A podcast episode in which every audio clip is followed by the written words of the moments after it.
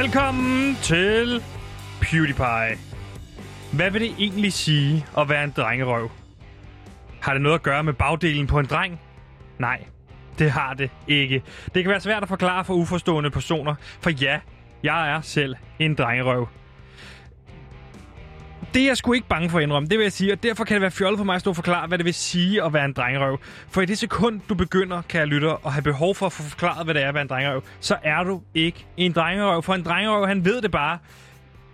Okay, lad mig give et par eksempler på, hvad det vil sige at være en drengerøv. Hvis en drengerøv for eksempel... Øhm, øh, nej, fuck det.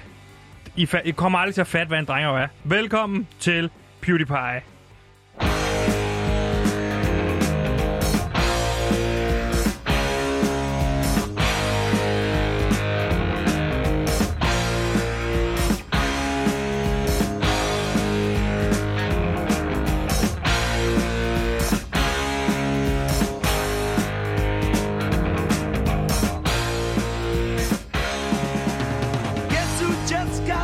Velkommen til PewDiePie. Mit navn er Sebastian, og jeg er, hvad man roligt kan kalde for, en drengerøv, og rent faktisk også en træt drengerøv. Men jeg har heldigvis ikke alene, fordi med mig ude i regien sidder producer Simon, som i dagens anledning, øh, fordi jeg sagde til ham, at dagens tema var drengerøv, har taget et par solbriller på, og dermed så kan jeg sige til Simon ude i regien, velkommen til fucking Drengerøvsklubben. Og over for mig står en person, der, hvad kan man sige... Ja, i hvert fald, ja, han er en researcher, øh, indholdsansvarlig og nørd. Altså, han er ikke på samme måde en, en drengerøv som os andre. Han har prøvet at tage nogle solbriller på, men der vil jeg bare sige, sådan nogle øh, små øh, sommerfugle solbriller gælder ikke. Så mine damer og herrer, velkommen til researcher Gantimir. Gantimir har research med. Da, da, da, da. Gantimir, han har lidt indhold med. Bam, bam, bam, bam. For Gantimir, han har research med. Bam, bam, bam, bam. Halløj, Gantimir her. Jeg er researcher på programmet, så jeg sørger for at kigge til højre, kigge venstre, kigge op, kigge ned, kigge på alle nyheder, der er derude. Tag dem ind ja, i studiet, og så kan vi snakke om dem. Derudover er jeg indholdansvarlig, så jeg sørger for, at vi har en tips radio til alle jeres sultne øh, hundelyttere derude. Halløj, Gantimir her.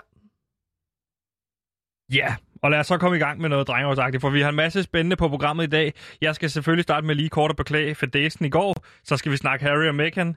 Not so much. Øh, nogle drengerøv og... Vi skal have talt om de forbudte anmeldelser af podcast, og så er der noget med, at Disney har fjernet nogle patter. Så lad os se at komme i gang med programmet. Det bliver fantastisk.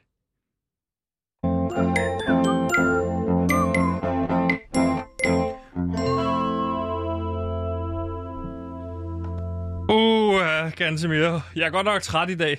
Ja. Uh, blub, blub, blub, blub. Øhm, altså, så skulle du have sovet noget mere. Ja. Det skulle jeg nok have gjort, men, men det er ikke blevet så meget. Men hvorfor har du ikke sovet, øh, oh, sovet så meget? Så? Jeg overgår næsten ikke at snakke om det. Jamen, nu Nej. Har du åbnet for det. Ja. Hvad, er, hvad er der sket, min ven? Oh, jeg har jo en idé. Ja, jeg starter lige med at putte den her i. En lille brugstablet i vandet. For jeg har drengerøvs hovedpine. Du har Hold da kæft, mand. Mm. Og hvad betyder en drengerøvs øh, hovedpine? Det betyder, at man har venner. Det betyder, at du har tømmermænd, er det ikke? Jo, lige præcis. Okay. Det skulle komme jeg til, hvis du lød mig. Bare snakke færdigt for en gangs skyld. Altså, nogle gange kan du også give plads til en drengerøv. Ja. Jeg har set, der er mange, der anmelder programmet på en måde, hvor de siger, hold da op, han fylder meget ham nørden. Lad os få lidt mere af ham drengerøven Sebastian på spil. Og der har jeg det bare sådan her. Nu hører jeg det jo tit. Øh... Skriver de rent faktisk drengerøven Sebastian, eller skriver de bare drengerøven? Fordi altså, det kunne også være mig jo. Jeg vil også betegne mig selv som lidt af en drengerøv. Ja, du har jo også solbriller på. Vi har begge to solbriller på i dag. Jeg har solbriller på, fordi jeg skal skjule for cheferne, at jeg har tømmermænd. Jeg tror stadig, jeg er fuld. Fordi at, øh... Du er stadig bagstiv, så... Ja, det er det. Men hvornår kom du hjem, så? Jamen, eller hvis du lige tager lytterne i hånden og siger, hvad der er sket. Det ville jo være fedt. Det kunne jeg jo sagtens komme til, hvis du lød og gav mig lidt plads, mand. Er du utrolig, ja. De fleste, der lytter ja, med... Ja, hold ved... nu den gode stemning. Du læner dig op. En ting er, det kommer vi til, det fadese af et program, du lavede i går. Noget andet er, mm. at du, du skal ikke stå og smile så cocky der. Jeg var jo alene på knapperne i går. Ja. Det er... at, og hvorfor var jeg alene på knapperne i går, Sebastian? Det var jeg, fordi jeg var taget til Færøerne. Jeg ringede til Peder C H. Du havde fortalt mig, hallo, man kan fyre den af. Den uh, Bagardi Island Party uh, er jo blevet til Færøerne. Der kan man tage i byen uden restriktioner og fyre den fucking af. Det havde jeg jo fundet ud af, ikke? Mm-hmm. Så jeg bookede lige tre flybilletter. Så ringede jeg til uh, Peder C H og sagde, hallo, nu, nu kører toget. Nu kører banen. Nu kører flyvemaskinen. Flyvemaskinen flyver. Ja. Og øh, hold nu fast. Og det gjorde den så? Så du kommer til Færøerne med... Ja, Peder C H var ikke interesseret, fordi Nå. de var sådan... Og det, og det er faktisk det, der grundlæggende irriterer mig ved Peder C H som mennesker. Øh, det er... De var sådan, Åh, er det fornuftigt og sådan nogle ting. Fuck nu fornuft, sagde jeg. Fuck fornuften. Jeg har brug for den her tur, dreng. Ja. Det er en S O S. Jeg sagde, det er en fisetrumf. Ja. Så sagde man kan ikke kalde fisetrumf for en bytur, medmindre der er noget konkret på spillet. Så sagde jeg, ved du, hvad jeg gør? Nej, hvad? Jeg lagde på. Jeg har lavet et gruppeopkald. Jeg lagde på, og så ringede jeg til min rigtig gode ven, som hedder Troels Nyman, og som er huskok ja. og god ven af programmet. Og så sagde ja. jeg, Troels, jeg har to flybilletter til Færøerne. Skal du med i byen? Så lagde Troels Nyman på. Så jeg sagde, okay, what the fuck? Skal jeg, vil du med, eller hvad er du ikke med? Så ringer lige op igen, og så var han sådan, ja for helvede, det var for at sige, at jeg er på vej. Han tog, han hoppede okay. i bilen og direkte til Kolding, og så mødtes vi i lufthavnen. Så havde han taget sin stok med, og så var også Troels afsted. Øhm, der er bare lige det, at han ikke var på flyet øh, i morges, da jeg vågner, øh, eller i morges, da vi skulle aftale at mødes i lufthavnen, jeg er lige landet i dag øh, fra Færøerne. Der er han der ikke, så jeg aner ikke, hvad han har lavet. Så tænker jeg, at jeg lige vil ringe til ham i virkeligheden. Ja, altså med det fly, som vi skulle med i Færøerne, eller da I landede i Danmark? Øh, nej, altså, det, da vi skal til, ikke til Færøerne, til, da vi skal hjem igen, der aner ikke, hvor han er. Nå, okay. Så jeg tænkte, vi lige kunne finde ud af, hvor fanden han blev af, om han har taget den tidligere fly, eller hvad fanden der sker. Hallo, det er Troels. Troels! Hej, Troels! Hallo. Det er Pisse mig! Det er Sebastian. Det er mig, der ringer! Hej, Seb. Hej. Hvad så, gammel dreng? Tak for i går, eller i dag, skulle man nærmere sige. Ja, ja. Ja, ja, ja, ja. Hold kæft, det er fedt. Oh. Men kan du drengerøvne? Det, det var det, vi sagde. Vi sagde i går, der sagde vi det. Det er tre to. Drengerøvne på en tur igen. Og lytterne, der lytter med for første gang måske. Det her, det er Troels Nyman, der er på den anden side af røret. Og øh, han ja, er vores huskok. Gantimir. Gantimir her, ja. Hej, Troels. Hvor er I henne? Altså, Sebastian, hvor er du henne? Altså, jeg, jeg er jo taget tilbage til København. Nej, klokken ni i morges kunne vi med flyet. Du var der ikke, mand. Hvor er du henne? Er du, jeg tror du har taget tidligere fly. Nej, jeg, øh, jeg er inde på torvet i Torshavn. Skal vi mødes nu? Er du stadig på Færøerne? Ja. Ja. Nå, for satan. Så, øh, men øh, vi kan bare mødes lige om lidt. Hvis jeg, hvor Nej, er I jeg, henne? Jeg, jeg, jeg er taget tilbage til København. Jeg, jeg, vi aftalte jo i går... Da vi, gik, vi startede på Mikkeler, der sagde jeg til dig, hvis noget går ja. galt her, så lad os lave en hangover, så siger vi, så mødes ja, ja, ja. vi i hvert fald klokken ni i lufthavnen. Ja. Altså ni om morgenen. Nå, for... Jeg troede, det var ni om aftenen. Jeg Hver? troede faktisk, vi skulle sted nu her. Det er fordi, det passer sindssygt godt ind i mine planer jo. En klassisk Men hvad mixer. Så? Har vi ikke nogen billetter, eller hvad? Nej, jeg brugte jo alle tre på at, til, til at komme hjem her ni i morges. Ja, okay. Men så det vil sige, at jeg skal selv finde en billet. Det er det. Det bliver du sgu nødt til. Det gør jeg bare. Ja. ja, ja, men det er ikke noget problem. Ellers må jeg lige sådan noget privat eller ikke noget. Det finder jeg lige ud af. Men hvad fanden skete der i går? Ja, kan vi lige hvad snakke om, hvad fanden der, der skete i går? Altså... jeg har en del sorte Ej. huller, men jeg har også en del hvide huller, må jeg sige. Ja, jeg, jeg kan huske, vi mødes på Mikkeler. Vi starter på Mikkeler. Det er hyggeligt. Flyder derop, der får vi et brændevin. Det er, ret, det er rigtig fint. Det er rigtig fint. Og hvad er det, du laver? Fordi der er jo en... Du skal ikke sige det. Der er jo hende, der... Jo, for vi er jo de eneste to på det der dumme fly, og der er ikke andre, jo, der gider rejse. lige præcis.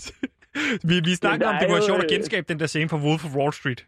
Den der, hilfe, ja. hilfe! Så du går i gang med, du ved, at ja, få fat i hende der. Hilfe, hilfe, ja. Stewardessen, du løber så fast ude på ja, toilettet. Ja, men jeg knaldede med hende. Hvad gør I med stewardessen? Knaldede du hende? Jeg knaldede hende, ja. Ej. Det ved du da også godt. Jeg gav dig knuckles på for helvede. Okay. Jamen, det er brændvin. Det, hold da kæft. Nå, så det var det, du lavede. Jeg ja, tror du var, var toilettet og kom tilbage og gav knuckles, fordi du havde lavet pølser. Nej, det gjorde, jeg, det gjorde jeg så bagefter. Men først var det knaldet, jeg. Ja, okay. Shit, mand. Men der, der, hvor vi lander, øh, Troels. Øh, Jamen, så tager vi en taxa ind til hovedstaden der. Øh, hovedstaden og hovedstaden. Det er jo lidt af et bundesamfund, hvor man siger det, ikke? Det føles lidt, ligesom jeg vil sige. Jeg, nu kommer jeg jo ret meget Kolding, og jeg synes, det mindede lidt om det samme. Ja. Men der betød sgu hen, fordi jeg kan huske, at øh, i sin tid, det var jeg snakket med Bo Becker om det, for han blev en rigtig irriterende type, der var han jo over på Færøen og lavede det der, øh, for hende at hjælpe sådan noget Rio Bravo Bar, et eller andet skørt sted, hvor de solgte stegflæsk og alt muligt andet, og der skulle vi jo hen. Ja, ja, lige det var præcis. Altså ret sjovt at se, om det stadigvæk var der, og det var så ændret fuldstændig.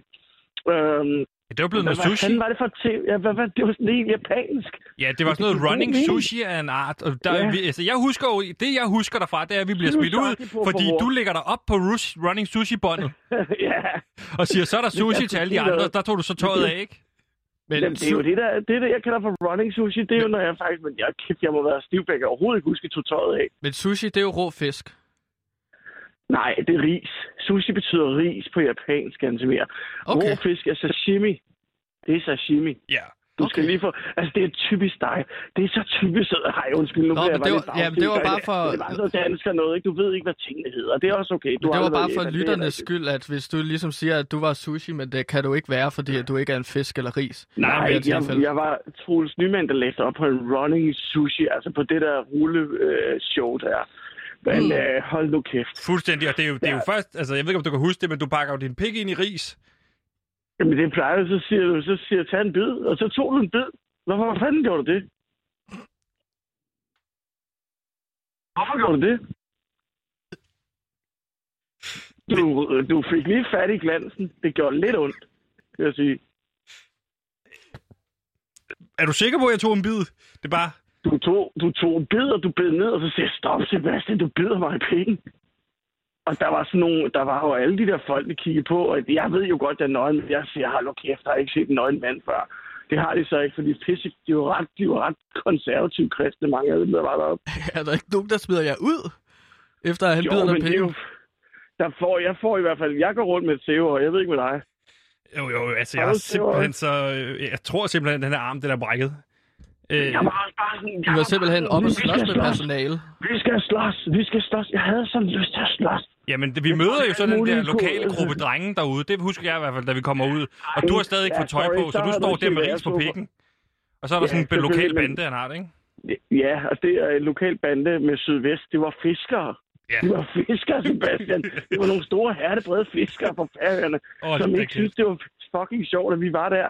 Og så fik vi nogle tæsk, men så var det jo, at en af dem jo godt kunne lide et stykke med Troels Nyman. Ja, du fik ligesom overbevist ham om, det var ejeren af det der sted, der hedder øh, så tog Cirkus. Jeg ham. Jeg hed det Cirkus, det hed det ikke Cirkus, det hed Psychics. Nå, okay. Ja, okay. Ja. Og så tog jeg hjem til ham. Det synes jeg var hyggeligt til gengæld. Hvad var det, du snakkede med ham om? For jeg kan huske, at jeg faldt lidt i søvn på det tidspunkt. Jamen, jeg, jeg, jeg snakkede med ham om, om, om det kunne lade sig gøre, og, øh, og, og, og hvad hedder sådan noget, skydive sidst på aftenen der, ikke? Nå, ude på de der... Nå, det er ude ved klipperne. Ja, lige præcis. Så vi får pakket dig ind i et kostyme, ja, mens ja. du stadig sover, ikke? Jeg kommer og så afsted. Op i flyet. Og så er det, du først vågner der, da vi skal til at skubbe dig ud over. Kan du huske det? Ja, det var, for... det var helt vildt. Og jeg havde stadig ikke... Altså, I havde puttet rygsæk på. Jeg havde fået overdelt det der... Øh... Det der ærenkostyme, eller hvad det hedder. Men jeg havde ikke fået ærenbukser på. Nej, nej, så du har stadig, stadig, du har stadig ris på bækken, du... Det var så mærkeligt. Det var så mærkeligt. Ja. Men prøv at høre. Men jeg skal hjem, fordi det er jo, det er jo udskamningens dag i morgen. Udskamningens dag? Det skal jeg deltage i. Jeg har arrangeret noget pisse sjovt. Du ved godt, du kender godt den der gruppe, mm. det, det, det er alt det der Men in Black og alt det der, ikke? Jo, jo, lige præcis. Og, og, det der. Så har jeg arrangeret, fordi jeg synes, de er nogle skvaderhoveder. Så har jeg arrangeret. Jeg har arrangeret i går. Jeg ringede til Rasmus Nør og siger, Rasmus, kan du huske Troels Nyman? Jeg synes ikke engang, du var fed med sommer i Europa og alt muligt. Kan du ikke, hvis du får nogle penge, kan du så ikke arrangere noget festivalsagtigt ind på inden for Christiansborg Slot? Er det, det dig, der arrangerede den, den store ja. øh, genåbningsfest i morgen? Ja, det er fordi, jeg har kunne godt tænke mig at se, hvad er de sande røvhuller i Danmark, og så samle dem på ét sted. Og det finder vi ud af i morgen. Okay, men hvad så det er plan, når de så står der flere tusind mennesker?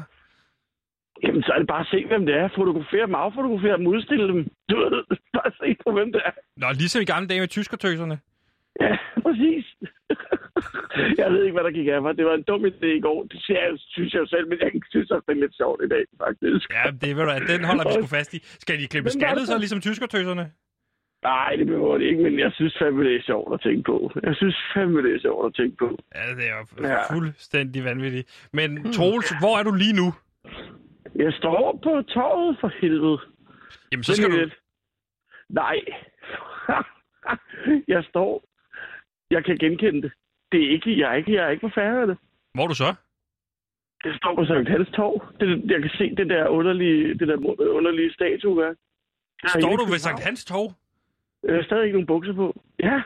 Nå for helvede, nå okay. Men Troels, øh, kan jeg ikke lige anbefale dig en øh, Michelin-restaurant, er der jo faktisk på Færøerne, den hedder Koks. Man har jo lige sagt, at han er kommet tilbage, han står på Sankt Hans Torv. Han står på Sankt Hans Torv, men tusind tak, det er sødt af dig. Koks kender jeg godt.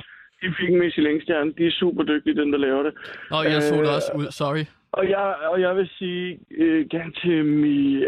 Troels! Jeg, jeg vil bare sige, jeg snakkede lige kort med Nikolaj Kirk, og ja. Han er blæst op omkring hele den der lærkepladsen og hvad det er. Det var bare i forhold til, at han skulle have noget jord i de der bandeland, du har gang i.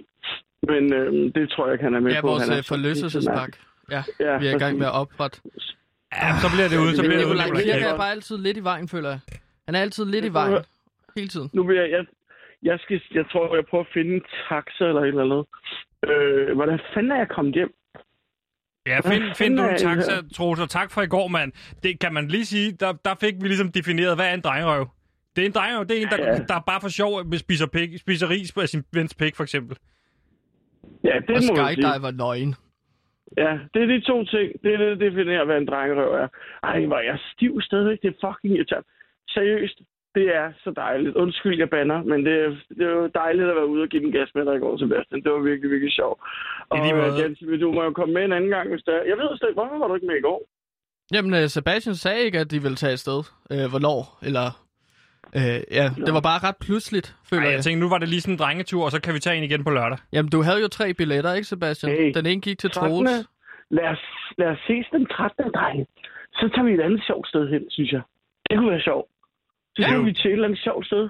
Hygger det? Jo, bare det vi, lyder hyggeligt. Bare vi skynder os hjem, inden det bliver den fjortende. Det er jo bøf og blowjob-dag. Har du fået en kæreste?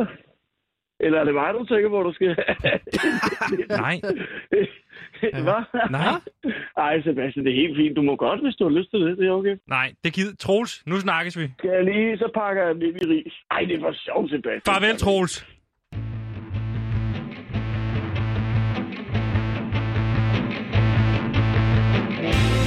Nu kommer din yndlings-tv-podcast. Programmet, vi alle talte om i tyve tolv, skal nu gennemtravles i podcasten. Ah, det gjorde jeg bare ikke. Sæson to, The Podcast. Vi husker alle, hvordan værterne Lisbeth Østergaard og hendes medvært Nikolaj Stockholm to tusind på Helt Almindelige Danskere. I podcasten vil vært Pelle Lundberg dykke ned i blandt andet det mindeværdige afsnit om Niels N., som blev hypnotiseret til at tro, at han var ejendomsmægler. Hej Niels. Hej. Jeg hedder Lisbeth. Hej Lisbeth. Og du er med, med i et program, der hedder Arte, gjorde jeg bare ikke? Ja. Ja. Det bliver hyggeligt og legendarisk, når vi afsnit for afsnit gennemgår. Ah, det gjorde jeg bare ikke. Sæson to. Kun her på Radio Loud. Åh, oh, det er min ven Troels. Og der må jeg bare sige helt... Øh, vi er bare venner.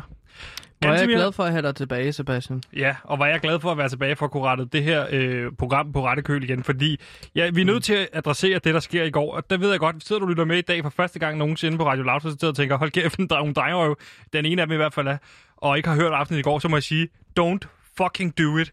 Du fik lov til at få senderen i går alene, ja. Fordi jeg skulle have lidt frirum. Jeg, havde, jeg trængte ja, virkelig til det. Til Færøerne. Jeg tog til Færøerne og ja. Få en ordentlig tur en over nakken for, for ligesom at, at komme ud med noget, så jeg kan komme tilbage endnu bedre. Ja, og, og det, det var ret pludseligt, så jeg stod jo der på Radio Loud sådan en halv time, inden vi skulle sende, og så, oh, fuck, hvad gør jeg nu? Så tænkte jeg, nu slår jeg altså til, fordi nu kan jeg lave lige præcis det program, jeg gerne vil lave, fordi at du ikke stod bag knapperne. Så det var første gang, jeg stod bag knapperne og lavede et program lige i Gantimirs ånd. Skal du have lidt efterkritik? Det er jo godt i den moderne verden lige at få lidt efterkritik. På ja, det, fordi at så kan det blive bedre næste gang, vi laver øh, retfærdighedens øh, nyhedsmassakre, som jeg kaldte programmet i går. Prøv at forklare mig helt kort, hvad, hvis du skulle pitche det program, du lavede i går til mig. Helt kort. Nu? Værsgo. Nej, bare helt kort. Retfærdighed. Nu. Retfærdighedens nyhedsmassakre er en time langt øh, nyhedsmagasin, hvor vi tager øh, de nyheder, som ikke normalt bliver vendt af mainstream media, men samtidig også øh, giver et alternativt blik på... det rigtige blik på det, som er fake news det, fra stop. Mainstream nyheder. Det var det. De største nyheder. Stop.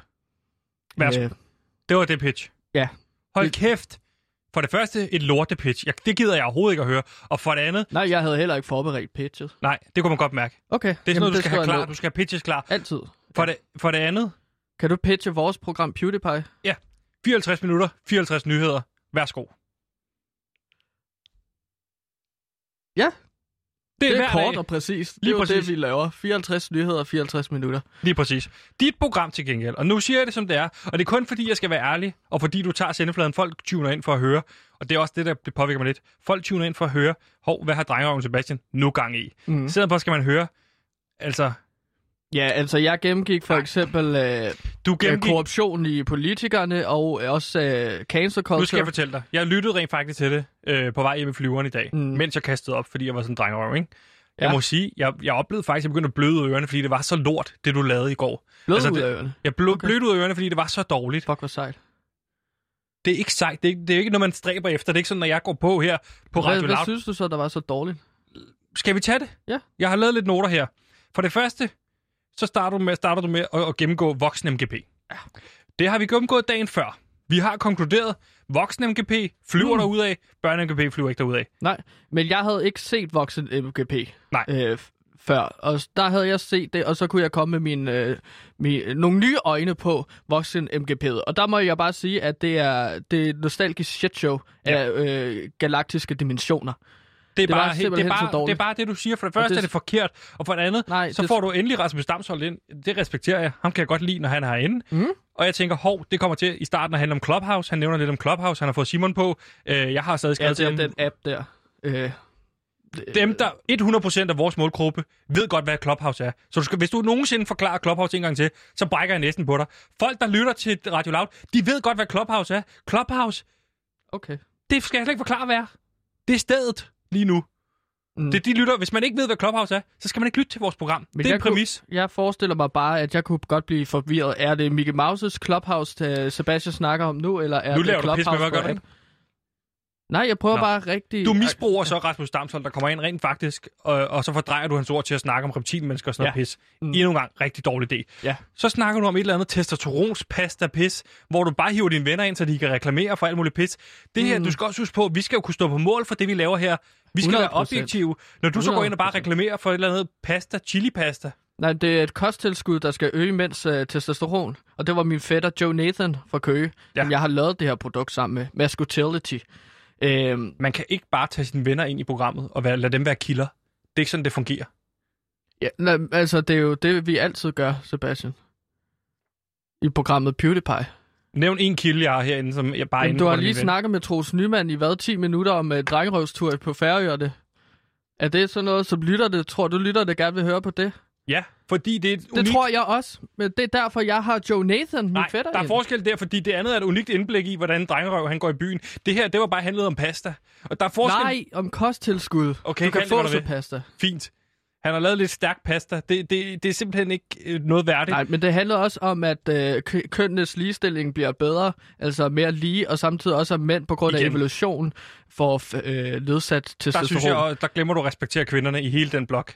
Øh, det skal man også huske. Så hiver du øh, min gode ven Vitus ind, som ikke skal ind øh, i noget, bare fordi du, han er med der, og som handler om et eller andet Lars Lykke-pis, og så lokker du ham til at sige sætningen, Sebastian er her heldigvis ikke. Du skal ikke lokke mine venner i bagholdsangreb. Nej, det har jeg aldrig lokket ham til. Jeg er glad for, at du er tilbage, Sebastian. Jeg er glad for at lave det her radio sammen med dig. Jeg har aldrig tvunget nogen til at sige det. Det er Vitus egen. Altså, vi er jo enige om, at hvis der er nogen, der er en alfahan herude, så er det Vitus. Enig. Så han styrer selv, hvad han siger. Og han sagde, at han var glad for, at du ikke var der i Nej. går. Det har, det har han været over at forklare mig. Han synes, jeg var en drengerøv. Har han og, ja, hold op med at fordreje mine ord. Han var over at sige, han synes, jeg var en drengerøv. Han glæder sig til vores næste smøgpause.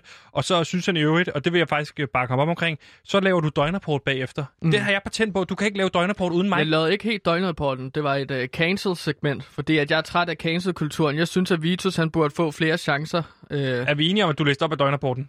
Ja. ja. Men og hvad går, ud? hvad går døgnrapporten ud på? Jamen, døgnrapporten, altså det indslag, som vi har, det Nej. kalder...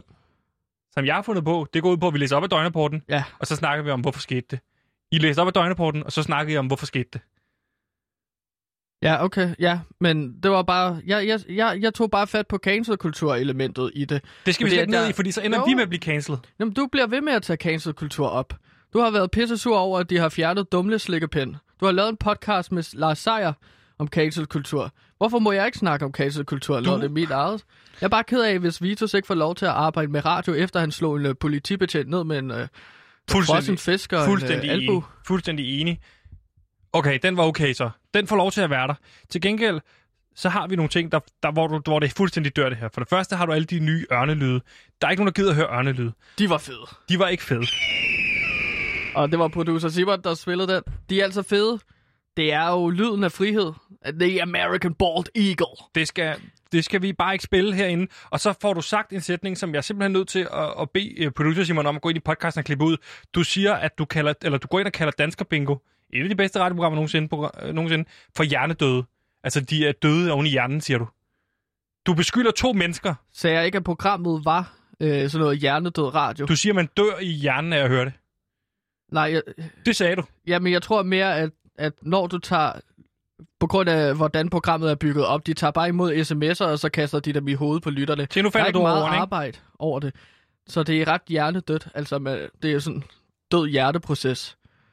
Ej, jeg føler lidt, at jeg snakker mig selv op i en krog her. Ja, det gør du nemlig. Ja. Det er et klassisk trick. Det skriver jeg ned, kritikpunktet. Ja. Nu det laver vi jo også en del true crime her, og, og der ved jeg jo, når man begynder at, at, at sludre, og begynder at falde over ordene, så er det fordi, man godt ved, man har lavet en fejl. Nu vil jeg gerne have, at du siger undskyld til Joachim og Andreas på Dansker Bingo. Joachim, Andreas, undskyld. Undskyld, fordi jeg sagde, at jeres program Dansker Bingo var hjernedødt af noget hjernedødt bras. Og helt forfærdelig radio. Helt eminent skidt radio.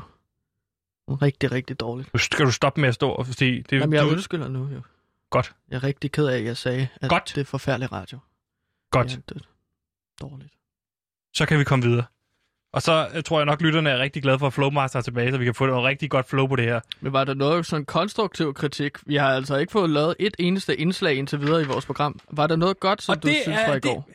Det... Du har kun skældt mig ud og råbt af mig. Lige præcis, og alt det kritik, det tager du til dig. Det er jo det, kritik går ud på. Så bliver du, hmm, hvordan bliver jeg bedre til at lukke røven fremadrettet og lade Sebastian styre flowet? Yes, så når vi skal lave det næste gang, så har jeg en liste med... Vi skal aldrig lave det her øh, program igen, Retfærdighedens Nyhedsmassakre. Det var sidste gang, vi nogensinde... Nu ligger vi det i graven, og så, så, så undgår du at ryge med i graven, hvis du accepterer det. Og ellers så slår jeg dig ihjel. Altså, jeg er faktisk begyndt at blive ret glad for det program, der hedder Beauty Pie, hvilket også er et dejligt selvironisk navn på Loud, som jeg hører en gang imellem på mine hundelufteture.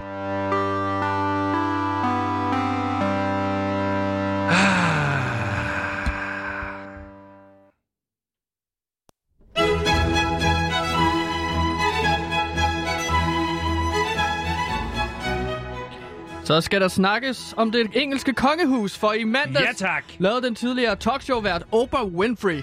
Mandags, søndags måske. Kan du mærke, Gantimir? Med... Må jeg lige stoppe dig der? Ja. Det er meget bedre nu. Du er meget bedre nu, fordi nu snakker vi om noget, som folk går op i. Ja. Ikke om et eller andet omkring øh, din fætter, der har lavet noget pasta. Nu snakker vi om Harry og Meghan. Det, som alle snakker om lige nu. Og alle, der tænder for Loud, de tænker, hvad, hvad, hvad, hvad, hvad fanden er taket på, på Harry og Meghan? Ja, og det har vi jo lige her, hvis Præcis. du lader mig tale videre. Lad os videre. høre mere om den dumme skøge til Meghan. Den, tid, øh, den tidligere talkshow-vært øh, Oprah Winfrey lavede et interview med prins Harry og hertuginden af Sussex, Meghan Markle. Sussex. Det var et eksplosivt interview, hvor det engelske kongehus blev beskyldt for at opretholde en giftigt miljø og giftige omgivelser, der altså har ledt til, at prins Harry og hans kone Meghan i januar meddelte, at de ville tage tilbage fra deres roller i det kongelige familie. Mexit! Og dermed være finansielt uafhængig. Så prins Harry og hertuginde Meghans afsked med det britiske kongehus er altså blevet kaldt for Mexit af den britiske presse. Og det er blevet beskrevet som den øh, største krise for det britiske kongehus. Det var jo noget af det her, jeg godt ville have vendt i Girl Squad. Men øh, jeg har jo lige nu et, øh, et ongoing, hvad kan man sige, konflikt med... Øh... Ja. Meghan? Nej, ikke med Meghan. Jeg har ikke nogen konflikt med Meghan. Okay. Jeg har en konflikt med Pauline, som jeg ikke vil komme nærmere ind på. Øh, men altså, jeg har det samme forhold til, til Meghan, som jeg har til Pauline for tiden, og så kan man selv lægge i det, hvad man tror. Okay. Jamen, helt sikkert. Men altså, i, i det her interview, der, der var der sådan to ting, som jeg bed mig mærke i, som Kun jeg synes er ting? ret vigtigt, der lige at vende. Ja, fordi det er så meget tid, jeg har fået til at snakke om interviewet her. Okay. Øh, eller givet mig selv. Øh, og grunden til, at vi snakker om det, det er jo fordi, at alle andre gør det, jeg skulle sørge for noget indhold. Og hvad lettere indhold er der end... Tag fat på det, som alle andre snakker om. Jeg okay? sagde til dig, nu tager vi lige og snakker Harry og Meghan. Ja. Det ringede jeg på flyet og sagde til dig. Ja. Øhm, så den første ting, som jeg bed mærke i, Sebastian, som jeg gerne vil snakke med dig om, det er jo Måden, så den hun her... sad på. Lad du mærke til det? Åh. Oh. Hun Nej. sidder sådan rigtig bedrevidende, sidder der og prøver at forklare, øh, åh, jeg har det for, øh, så slemt, at du ved, at trækker offerkort, ikke? Og jeg har det sådan her, prøv at høre jer. En mm. ting er, du fucking stopper Suits. min yndlingsserie, og fucker den fuldstændig op de sidste sæsoner.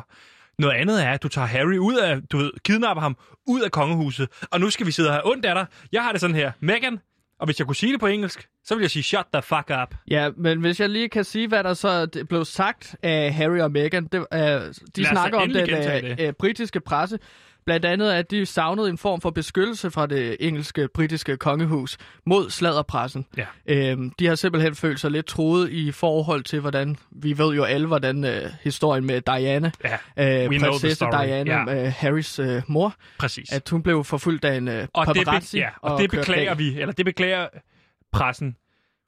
Og lad os for en gang lige slå fast, fordi det synes jeg godt nok ikke blev slået fast, særlig mange gange af Oprah, som ellers er en fin journalist. Ja, hun er i, Meghan, uh, lad mig nu tale færdig. Ja, ja. Hey! Ja. Meghan er ikke Diana. Og er der nogen, der fucking gider at fortælle Meghan, at hun ikke er Diana? For hun går i det samme tøj, og lige om lidt, så skal vi kraftedeme også se hende i en bilulykke, du.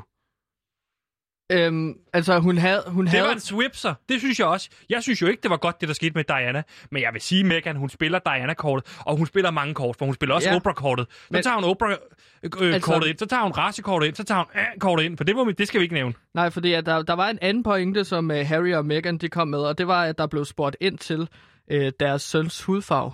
Vil han blive brun, ja. Eller sort, eller hvid? Fuldstændig normalt spørgsmål. Altså, det vil jeg bare lige fødslen. sige. Nej, hun er et kort, hun mangler et kort. Hvorfor hun mangler at spille du... et kort, så har hun Royal Flush i at spille alle sympatikortene. Arno, og det kunne jeg sige til hende, hvis jeg mødte hende, så ville jeg sige det på engelsk, hvis jeg kunne. I don't want to listen to that fuck shit. Okay, jamen du er meget rasende, Sebastian. Ja. Altså i forhold til... Og nu spiller til, du rasekortet. Øh, lad os lige tage det ned på et niveau, ja. Sådan helt stille og roligt. Tak. Fordi du virker meget rasende. Lige præcis. Ja. Det jeg bare vil sige... Nej, men det, altså Meghan sige... føler jo, at hun har været... Men jeg siger, jeg har ikke sagt noget endnu. Det er kun dig, der siger ting. Altså, det... Det, som man bare fik et indtryk af, det er, at den her kongefamilie, der er noget helt vildt giftigt, der er i gang. Øh, for, for eksempel, det virker som om, at Meghan øh, fra dag et har været udstødt af hele familien. Prins Charles og prins Harry, de snakker jo ikke sammen længere. Nej. Harry prøver at ringe til hans far, prins Charles, som ikke tager telefonen længere. Fordi der er ingen kontakt længere. Han har sikkert travlt med et eller andet. Altså, og så har han derudover meldt sig ud og sagt, jeg skal fucking ikke være en del af den her familie. Så er det da klart, at... Hvem har meldt sig ud? Harry! Harry har meldt... Ja, ja, men det er jo klart, når... Det er øh, facts! Me- Meghan Markle har været så altså, mentalt nedbrudt af, af at være i den kongelige ja, familie, siger hun jo selv. Det kort trækker hun også. Den britiske presse og den kongefamilien har jo... Altså, du får mig ikke til at sige det, men hun trækker kort, hets. Og jeg må sige, jeg betvivler det. Fuldstændig ligesom samtlige eksperter i den britiske presse ud betvivle af kortet. Jeg gider ikke høre på det, og jeg kommer ikke til at sige det, for jeg må ikke, man må ikke sige noget imod det. Men jeg kan sige så meget, I don't believe her. Sebastian, vil du betegne dig selv som royalist? Nej, jeg vil betegne mig selv som Suits-list. Altså, jeg elskede serien Suits, og deraf, så elsker jeg jo også så det britiske kongehus. Men det har jeg så lært at, at holde fast i. Endnu en gang ødelægger jo Meghan, går hun ind og smadrer noget, ikke? Og du ja. sagde, der var giftigt i, i, familie, altså i kongehuset i, i Storbritannien. Ja, det var jeg meget kan... konservativt. Lige præcis. Skal jeg fortælle dig, hvor giften kommer fra? Hvor kommer har du nogensinde fra? hørt øh, lignelsen om øh, slangen i paradis? Alle går rundt og tror... Fortæl. Det, hele historien går på, man tænker, æblet er blevet giftigt. Klassisk who done it. Hvem har gjort æblet giftigt? Mm. Det har Meghan. Det har Meghan. Meghan har sprøjtet gift ind i et æble, som nogen har spist. Og så har de blevet, så har de fået ondt i maven.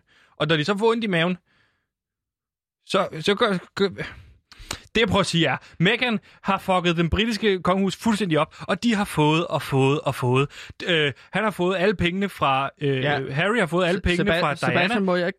Må jeg ikke stille dig et spørgsmål her? Stil mig et spørgsmål, lige, hvis jeg snart må sige nogle ting. Fordi lige nu så virker det meget voldsomt, den reaktion, du har mod, altså primært Meghan Markle. Ja.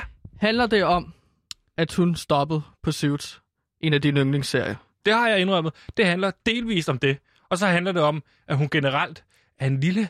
Jeg forestiller mig, hun er sådan en lille slange, som går rundt og putter gift i ørerne på folk, så de bløder ørerne men, måske. Men Meghan Markle har jo ret til ligesom at droppe ud af en serie Suits, hvis det er det, hun har lyst til. Øhm, øhm, altså, pri- lige nu, jeg ved godt, at du elsker jo, eller du elsker Suits, jeg står og du her. hader Meghan Jeg Markle. står her. Jeg har offret min yndlingsserie Suits. Ja, jeg har en Suits fanklub. Jeg har t-shirtsene. Jeg har selv trykket dem. Jeg måtte opfra det, for hun kom ind i kongehuset. Det var en ting, jeg var nødt til at bide i mig, acceptere. Jeg gik hele Caminoen. Over otte hundrede ja, du... kilometer gik jeg med ja. en sten i lommen, hvor der stod Suits på, for jeg til sidst kunne lægge den og lægge den frem og sige, nu har jeg lagt det her frem, og det her nederlag, det var, og sige farvel til Suits, hvor de sidste to sæsoner var lort, fordi Meghan Markle, hun skulle smutte. Ja, du... Det gjorde jeg. Lad mig tale færdig. Det gjorde jeg for, at det britiske kongehus kunne få den smukke, smukke kvinde ind og, og løfte det her kongehus. Så gør hun det, hun eneste, hun gør, det er, så går hun ind og smadrer kongehuset, og så forlader hun det igen. Og nu har jeg i stedet for øh, følt mig i virkeligheden en lille smule snydt, fordi nu har jeg bare lagt mærke til, hvad hun i virkeligheden er. Hun er en lille slange, der går ind og smadrer alle de projekter, hun er blevet en del af. Nu er hun også blevet en del af Netflix og Spotify, hvilket har gjort, at jeg har øh, meldt mit abonnement af på Netflix og Spotify, fordi langsomt så smadrer hun Netflix. Ligesom hun sikkert også har smadret House of Cards, hvem ved. Øh, men det, og det, og du skal ikke prøve at få mig ned af den House of Cards-diskussion. Jeg har været der før, og jeg skal ikke stå og forsvare Kevin Spacey igen, fordi han... Nu får du mig til at snakke... Lad være med at få mig til at snakke om Kevin Spacey, men fordi... Så, så lad mig tage over. Så de primære problem med Meghan Markle er, at hun, hun, hun gik fra din yndlingsserie Suits, og så blev det dårligere, og i stedet gik til det engelske kongehus.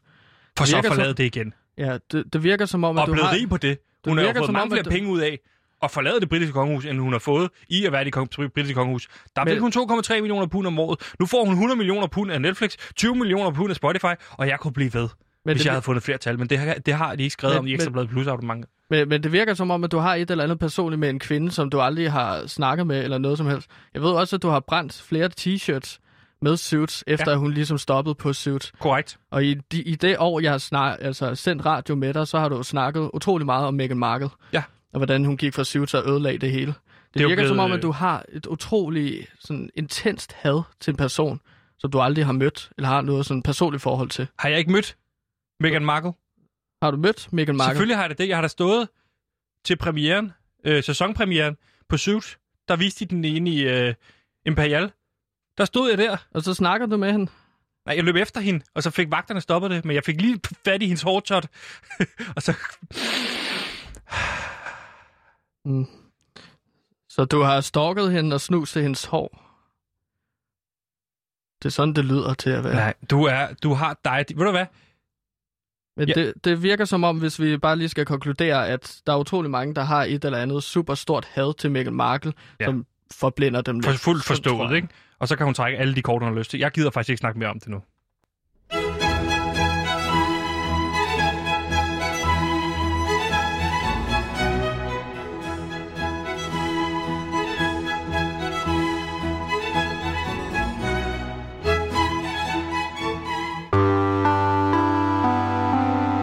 You know, if you were to follow a busy doctor as he makes his daily round of calls, you'd find yourself having a mighty busy time keeping up with him. Time out for many men of medicine usually means just long enough to enjoy a cigarette.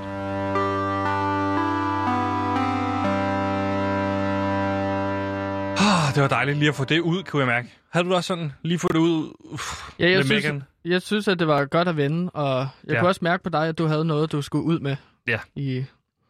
omkring øh, det britiske kongehus. Fuldstændig, men Gantimir, der er jo tjekket et par gode anmeldelser ind her på Loud øh, på de forskellige programmer. Det ved jeg, det holder du også øje med tæt. Øh, følger det for eksempel ind på iTunes. Hvad tænkte du, da de gode anmeldelser tjekkede ind? Altså, jeg må sige...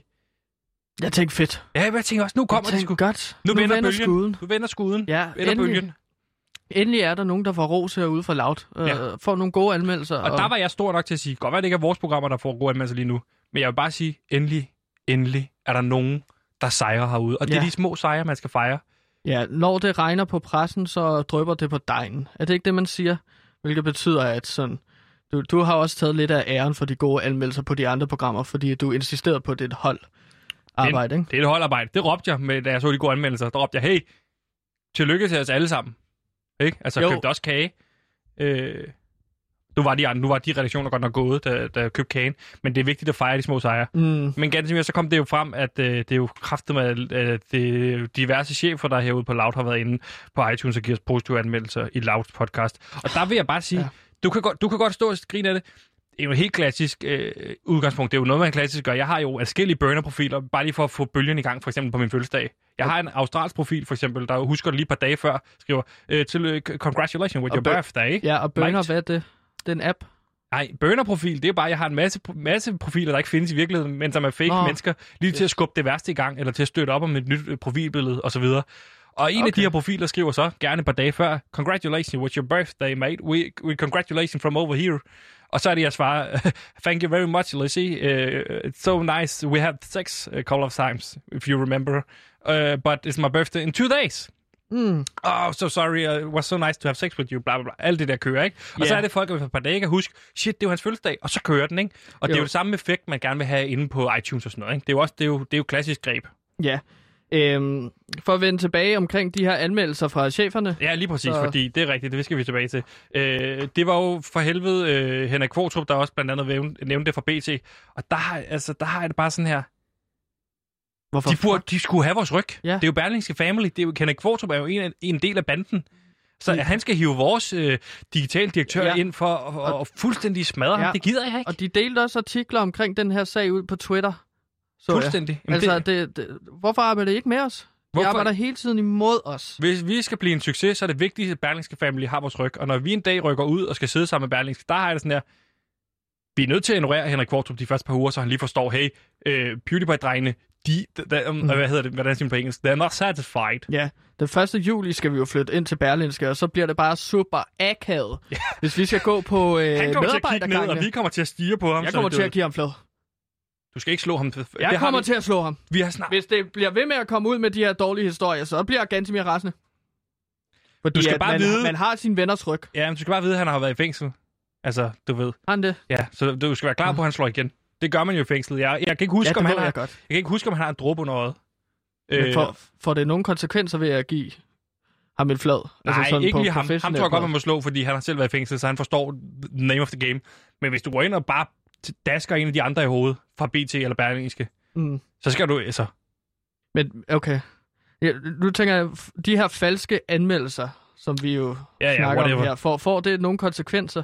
Nej, det er rigtigt. Øh, hvad hedder det? Der var blandt andet en advokat og ekspert i markedsføring, Heidi øh, Højmark Helvig. Hun var ude at sige, det er helt klart vildledende markedsføring, hvis man udgiver sig for at være en anden person og anmelder egne programmer. Det er skjult markedsføring og i strid mod god erhvervsskik. Men der har jeg da også bare sådan her, fuck god erhvervsskik. Det gør alle andre også. Altså, alle, alle andre anmel- gør det, ja. Alle andre øh, radiostationer går også ind og laver falske anmeldelser. Men Gantimir, du vil jo gerne sikre dig med det samme, at, øh, at de her, hvad hedder det... anmeldelser, det er ikke faldt i, i dårlig jord, så du gik jo ind og gav en masse et-stjerne-anmeldelser til de her programmer, ikke? Jo. Øh, blandt andet gav jeg jo en stjerne-anmeldelse til Touché. Ja. Et lavprogram. Hvad var det, du skrev der? Jamen, der skrev jeg, at det var en forfærdelig stemning at komme ind i, og øh, de godt kunne, de stod bare og skændtes. Øh, de kunne godt ligesom, ja, bare i fem minutter have en eller anden fælles ting, som de lavede. Det kunne være øh, kaste bolde til hinanden. Sådan et fællesskab, et eller andet. Og så savnede jeg mere musik. Ja. En stjerne. En stjerne. Så var du også inde til TikTok-manden. De har også... Hvad var det, du skrev til den? Der, der skrev jeg, jeg havde misforstået, hvad det handlede om. Det, jeg følte mig lokket i en fælde. Mm. TikTok-manden, det handler åbenbart om en voldtægtsmand. Jeg troede, at det handlede om en mand, der var rigtig god til at lave TikTok-videoer. En stjerne. Så jeg viste det for mine børn. Har du børn? TikTok-manden. Nej, det er nogen, jeg passer. Jeg har snakket om, at jeg passer børn. Børnehjem. Øh, ja, et vikarbureau. Du vil jeg er frivillig derude, ikke? Så jeg gik ud, og så viste jeg øh, sådan otte børn fra det her børnehjem. Øh, den her podcast om t- TikTok-manden. Og så sad vi ellers og hørte. Inden de skulle sove? Tre timer, ja. Jeg, jeg satte det på, og så gik jeg ud. Så gik jeg ud af deres soveværelse. Og så fortalte... Øh, så, så spillede det bare et podcast omkring den her mand, der ligesom har... lukket unge over TikTok, og så voldtaget dem, ikke? Og det, det er jo beklageligt. Og derfor fik de en stjerne anmeldelse. Ja, for ikke særlig klar markedsføring. Ja. Det synes jeg er fint, Gantimir. Det er på mm. sin plads. Til gengæld så har vi jo, vi jo et af de programmer, der fandme ikke engang har fået god anmeldelse, når det så endelig er. Nej, altså en af de falske hvis, gode anmeldelser. Det forstår jeg bare ikke. Hvis chefer laver falske anmeldelser, der er positive omkring ja. en masse programmer, hvorfor har vi ikke fået en falsk? Bare en falsk. Positive altså, vi har fået masser af falske anmeldelser. Jeg har skrevet en masse på mine burner-profiler, men vi har ikke fået nogen fra cheferne. Nej, og det, og det sårer mig lidt faktisk, fordi jeg føler, vi har et rigtig godt program kørende. Øh, spørgsmålet er, hvorfor fanden de ikke har altså anmeldt det. Hører de ikke vores program? Jeg, jeg ved det ikke. Hm. Ja, det ved jeg sgu heller ikke. Gantimir, det må vi tage op på næste fællesmøde. Den har du. Kan du ikke lige vende den med, med ledelsen? Jo, jeg prøver at vende det med ledelsen, og så høre, hvorfor fanden øh, tager I ikke og anmelder vores program falsk, når I gør det med andre programmer? Ja, lige præcis. Jeg bliver helt hissig. Jeg har lyst til at give nogen flad. Gå, gå ud og give nogen en flad, så skal vi høre øh, en, øh, en reklame for en af de kommende podcasts, der kommer her på kanalen. Mm. Eatingass med Puk Elgård er en ny podcast, hvor Puk Elgård med bind for øjnene slikker en kendt dansker i røven, for så at gætte, hvem der er ugens hemmelige weekendgæst. Den er god, hva'? Ja, varmen, den breder sig. Den smager faktisk godt, den der. Den smager frisk, men den er godt nok stærk. Det var en mand, lidt over fyrre. Ja, men du kan gruble lidt, tænke lidt, Puk, ikke? Og så er det altså lidt senere på morgenen, vi afslører, hvem denne uges hemmelige søndagsgæst er. Det er Lauds nye kæmpe satsning. Glæd dig til Eatingass med Puk Elgård. Gantimir. Sebastian. Gantimir. Vi er jo snart ved vejs ende. Jamen, det, skal, det har jeg sagt til dig. Det siger jeg jo hver dag. Du skal ikke sige det, fordi så er det folk begynder at slukke for det. Men jeg er blevet bedre til det jo. Fordi at øh, en gang for mange måneder siden, så sagde jeg jo det efter tyve minutter. Så sagde du, nå, vi, nå, vi er ved at vi komme til vejs ind. Ja. Fordi så, så snakker man om det her, det er ved at være færdigt. Vi er jo stadig i gang. Energien er højt. Ja, men der tænkte jeg jo bare dengang, at så kunne man tage tidligere fri. Jeg har altid forstået det, når radioværter sagde, nå, nu er vi ved vejs ende i programmet, og så kunne de stoppe efter sådan fem minutter. Ja, sådan fungerer det ikke. Nej. I stedet for, så har vi jo bygget en øh, kunstig intelligens, som agerer lytterfeedback for os, fordi ja. Det er jo ikke nogen hemmelighed. Det synes, føler jeg, vi siger hver dag. Vi har jo ikke nogen lytter. Til gengæld, så har du bygget en kunstig intelligens, som kan agere lytter, fordi er der en noget bedre... En lille robot. Ja, som bliver større og større. Altså, den er jo snart halvanden meter høj, to ja, meter høj. Ja, jeg bygger høj. flere og flere ting på den. Ja, men du, det, det er dumt, at du bare begynder at bygge ovenpå, så det er bare en masse hatte. Man kan sige, at Lyttertron har på, ikke? Jo, en masse sjove hatte. Øh, forskellige typer hatte, ikke? Fedora er der nu. Det er min nyeste. Fedora i sølv. Ja. Nice guy-robotten. Og jeg, jeg har også fået ham til at kunne holde døren for folk. Det virker ikke helt endnu, så han smækker døren i, når folk prøver at gå ud. Så det arbejder på. Men det er en robot, Lyttertron. Lige præcis. Og øh, Lyttertron øh, er jo, vi er jo så heldige af at kunne sige, nå, men så får vi en masse indhold serveret, ligesom alle andre, i andre programmer. Ligesom mm. for radioprogrammer, store radioprogrammer får sendt masser af god indhold ind. Og så er det, at man kan sidde og snakke om noget, lytterne har gjort, som er fucking dumt. Og som er sådan, øh, hvorfor, hvorfor er det så fucking dumt? I stedet for at snakke om noget, man selv har gjort, så er det meget øh, let og jern, eller ikke, øh, men... Det er, godt på, det er godt at lave sådan noget radio der. Lige præcis. Så vil du ikke lige gå over og tænde for Lyttertron, øh, så kan jeg i mellemtiden fortælle om, hvad vi har spurgt om. Booting up. Lyttertron tre tusind. Ready. Nej, Lyttertron. Hey! Hvad laver du? Få ham til, få ham til at stå stille. Det står stille nu. Måske det, til i morgen kan du tape ham fast til... Ja. Ikke... Wow. Få ham lige til at stoppe det der. Ej, det der, det er godt, der ikke er video på herinde. Det der, det må man ikke. Hold da kæft, mand. Få den arm ned. Prøv at slå Lyttertron tilbage. Gantimir, det vi har... Ja, få lige styr... Det vi har spurgt Lyttertron om i dag, hvis han ellers vil agere bare en lille smule ordentligt, det er, om lytteren derude har nogle gode dilemmaer, som vi kan tage os af. I bedste... Øh, masser af Monopolet-stil. Og øh, lad os se, hvad jeg... Masser A-holdet stilet hedder det jo. Og Sara har Monopolet. Det skal vi også respektere. Og op, der kommer den første. Den har du. Lad os få et godt dilemmas. Nu er Lyttertron faldet lidt ned, og jeg læser den første lytterdilemma op. Ja. Hejsa, Gantimir og Sebastian. Hej. Min datter er atten år og skal starte på H F i januar. Right. Vi kan simpelthen ikke finde rundt i S U. Hvor meget kan hun få som hjemmeboende, og hvor meget som udeboende? Vi finder nogle dybt lave tal. Jeg kender en gut fra Rumænien, som studerer her.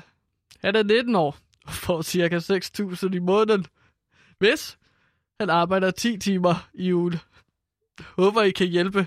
Hilsen, Susanne. Ja. Yeah. Tak for dit spørgsmål, øh, Susanne. Det er jo ikke så meget dilemma som noget, man godt lige kan google sig til. Men jeg vil da gerne lige google for Susanne, hvad S U-taksterne egentlig er lige nu. Øh, men de er jo nok det, som hun har, hun har fundet frem til. De er jo ikke så høje igen, men altså... Jeg synes, det er en fin lille historie at få om en gut fra Rumænien. Han får seks tusind i måneden, hvis han arbejder ti timer om ugen. Han er udboende fra udlandet. Øh, og jeg ved, der også er højere takster, hvis man bliver lidt ældre. Men øh, det er jo ikke sikkert... atten hundrede til to tusind kroner. Undskyld, atten hundrede til to hundrede kroner. Hvad er det, du prøver at sige? atten hundrede eller to tusind kroner. Er det sådan noget? Det gætter jeg på. Nej, det er da meget mere end det. Øh, lad mig lige se som her. Som hjemmeboende. Altså, som at bo hjemme. Hvorfor spørger du på den måde? Mm. Det er min radiostemme. Okay, hvis man for eksempel læser øh, videregående uddannelser, det er jo atten år, hun skal jo til at øh, læse ud, videregående, ikke? Hun skal starte på H F i januar. Gymnasiel uddannelse, ja, er det så. Hvor meget kan man så få? Nå, det har noget at gøre med forældrenes... Det er røvsygt jo at sidde og snakke om forældrenes topskat. Det er noget med, hvor meget ens forældre også tjener. Der er nogle satser efter det. Det er da meget spændende. Men altså, Su- Susanne, rådet til dig er måske at øh, find, gå, gå på biblioteket, lån en computer, søg, søg, så google det. Det er jo klassisk dilemma. Jeg går ud fra, hvis... at du ikke har computer, hvis du ikke allerede har googlet det. Nej. Use the Google.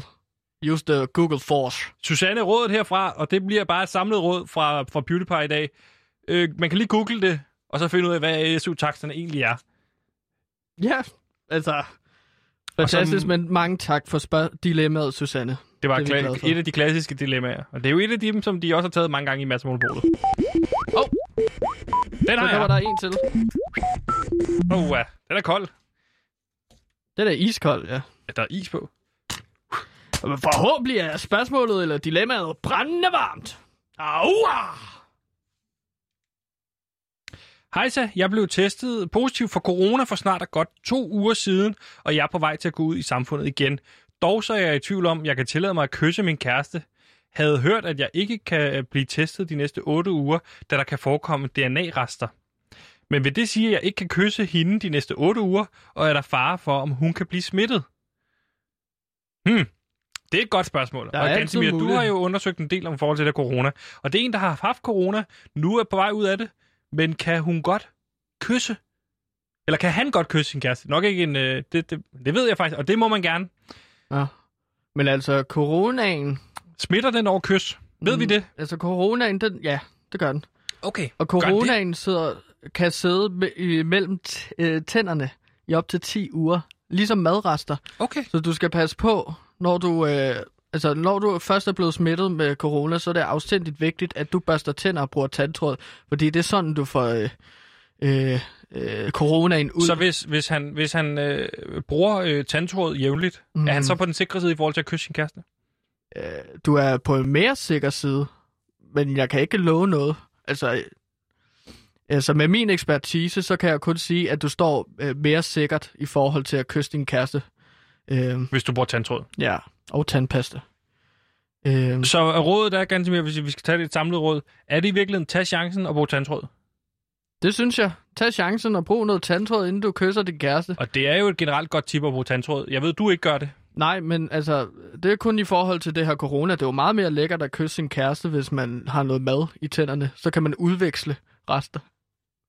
Så kan man gætte, hvad den anden fik øh, til morgenmad eller frokost eller aftensmad. Alle afhængig af, hvornår du kysser din kæreste. Der er et nyt dilemma, Gantimir. Tag den. Vi kan lige nå en til. Nyt lytterdilemma. Kom hey boys, det. Hvor skal man gå hen, hvis man er bange for uhyret, der bor under min seng? Hver aften, når jeg går i seng, slukker jeg lyset og lægger mig til at sove. Klassisk. Men lige inden jeg falder i søvn, kan jeg høre monstret under sengen hviske. Hvis du var en kok gulerød, så havde jeg lavet dig til en lækker mos. Jeg bliver mere og mere bange, og jeg er bange for, at han spiser mig, mens jeg sover. Har ikke sovet i et år. Smart. Hvad skal jeg gøre? Hvordan får jeg den væk? Hilsen Oliver. En lille Casey-reference her. Uh, jeg har ikke sovet i et år. Det kunne være den rigtige Casey, der er skrevet ind, fordi at han har svært ved at sove, fordi der er et monster under ham, som tror med at mose ham. Der vil jeg sige til Casey, øh, der vil jeg, øh, klassisk greb, det er jo at flytte. Så de monstre flytter ikke så tit med. De er jo tit meget husspecifikt. Det har jeg set i The Conjuring, hvis du har set den film. Den har jeg ikke set, den film. Den hedder... Men man kan gøre som Paranormal Activity, og så sætte kameraer op, for at se, om monsteret rent ej, faktisk er der. Nej, det er dårligt, fordi... det er virkelig... altså, på mit soveværelse har jeg sådan ti videokameraer konstant tændt. Jeg har det sådan her. Hvis der var et monster, ja, ville jeg så gerne have det bekræftet på videobånd, fordi prøv at tænke på, hvor uhyggeligt det ville være at se sig selv blive angrebet, eller blive kildet under tæerne af et monster om natten. Der vil jeg have det, så vil jeg heller ikke vide det. Det er, er ligesom, hvis jeg har kræft. Kildet? Jeg vil heller ikke få at vide, at jeg har kræft, og så lige pludselig dø, end jeg vil gå i lang tid og vide, at jeg har kræft. Jamen, der tror jeg, at mange forskellige, altså, mennesker er forskellige. Øh, altså, jeg vil anbefale, at du bekræfter det. Tak. Og lad det være de sidste ord for i dag, fordi vi når ikke mere. Øh, det må man skulle selv lige finde ud af i forhold til monster under sengen. Tusind tak, fordi I lyttede med i dag.